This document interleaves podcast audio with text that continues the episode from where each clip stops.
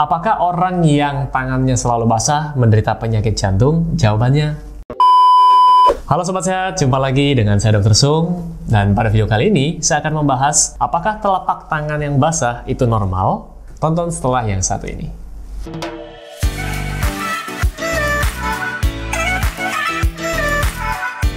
Oke Sobat Sehat, sebelum saya mulai videonya, saya mau menginfokan buat Anda semua yang sedang mencari produk-produk yang mendukung gaya hidup sehat, Anda bisa kunjungi boxsehat.com. Jadi di sana menyediakan produk-produk, uh, berbagai macam produk yang mendukung gaya hidup sehat, seperti suplemen, herbal, dan lain sebagainya. Mungkin ada beberapa produk yang cocok buat Anda. Oke, tonton videonya.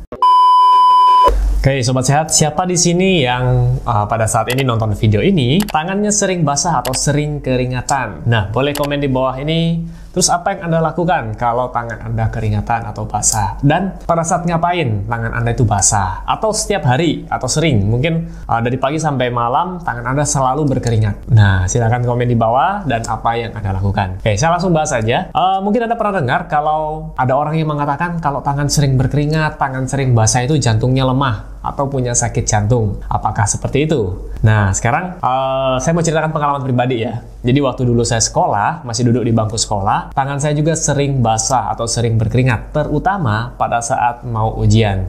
Jadi uh, lembar kertas ujiannya itu bisa sampai separuhnya itu basah. Untuk mengakali itu, akhirnya saya bawa kertas kosong waktu ujian ya. Jadi kan dulu ujian cuma pakai pensil bulat-bulat gitu. Atau sekarang masih begitu enggak ya? itu cuma saya dulu sekolah. Saya pakai kertas untuk alas ini, ya supaya tidak basah. Jadi yang basah itu kertas yang saya bawa. Jadi lembar ujiannya masih bagus. Nah, jadi caranya seperti itu waktu itu. Nah, nggak tahu sekarang seiring berjalannya waktu, usia juga nambah, untuk keringat di tangan saya ini berkurang. Jadi saya tidak apa-apain, ya waktu itu cuma modal sapu tangan aja setiap hari saya bawa sapu tangan, atau kalau pada saat ujian ya cuma bawa kertas tadi.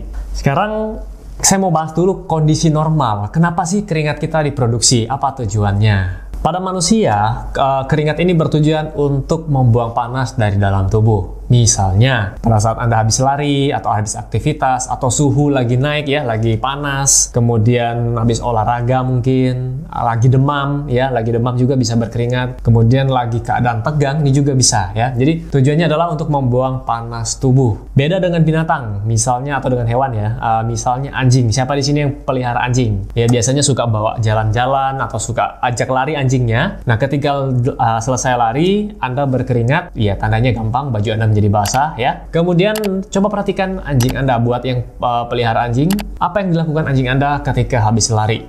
Duduk ya, apakah berkeringat? Anjing Anda akan menjulurkan lidahnya. Jadi begitulah cara hewan tersebut untuk membuang panas tubuh. Jadi melalui lidahnya, bukan melalui keringat kayak manusia. Jadi kalau diadu, lari jarak jauh, maka yang menang adalah manusia. Ya, karena bisa membuang panas tubuhnya melalui kulit. Berbeda dengan binatang tadi, dengan anjing tadi contohnya.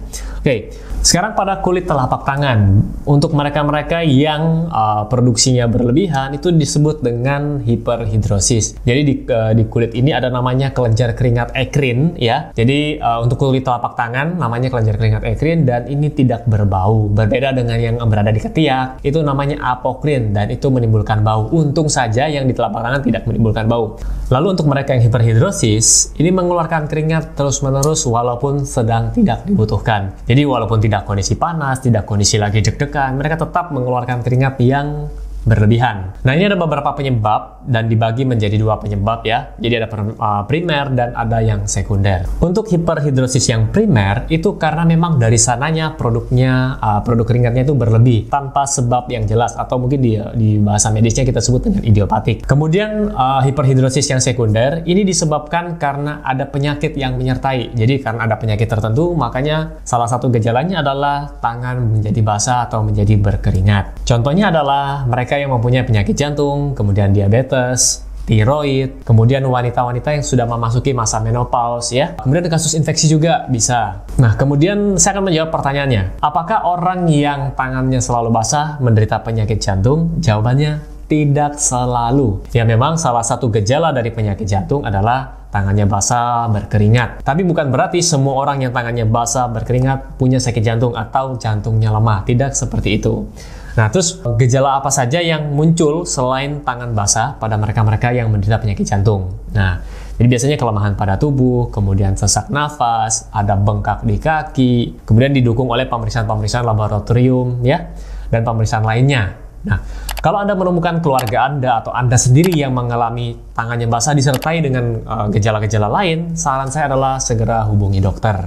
Lalu solusinya bagaimana dok? Apa yang harus saya lakukan? Nah, jadi gini, buat Anda semua yang mengalami hiperhidrosis sekunder atau karena ada penyakitnya, ya, jadi ada penyakit bawaannya, Anda sebaiknya kunjungi ke dokter untuk diatasi dulu atau diterapi dulu penyakit yang menyebabkan tangan Anda itu basah ya seperti yang saya sudah sebutkan tadi. Tapi buat Anda semua yang uh, menderita hiperhidrosis yang primer atau yang tidak diketahui penyebabnya ya. Jadi tidak ada penyakit yang menyertai tadi. Ya, kalau tidak terlalu parah Anda bisa menggunakan sapu tangan. Jadi setiap hari Anda akan bawa sapu tangan ke mana-mana, begitu basah di lap. Kemudian uh, Anda bisa kurangi cemas, kelola stres Anda dengan baik, kurangi cemas. Cemas juga yang berlebih juga bisa menyebabkan nih keringat pada telapak tangan. Lalu uh, untuk obat-obatannya sendiri sebaiknya konsultasikan ke dokter. Dokter biasanya akan memberikan obat antikolinergik. Kemudian ada satu lagi uh, namanya botok ya. Botok ini juga biasa dipakai untuk menghambat produksi kelenjar keringat di ketiak dan bisa juga untuk di telapak tangan. Nah, tapi Anda harus ke dokter yang profesional di bidang ini, yang ahli di bidang ini ya. Oke, okay,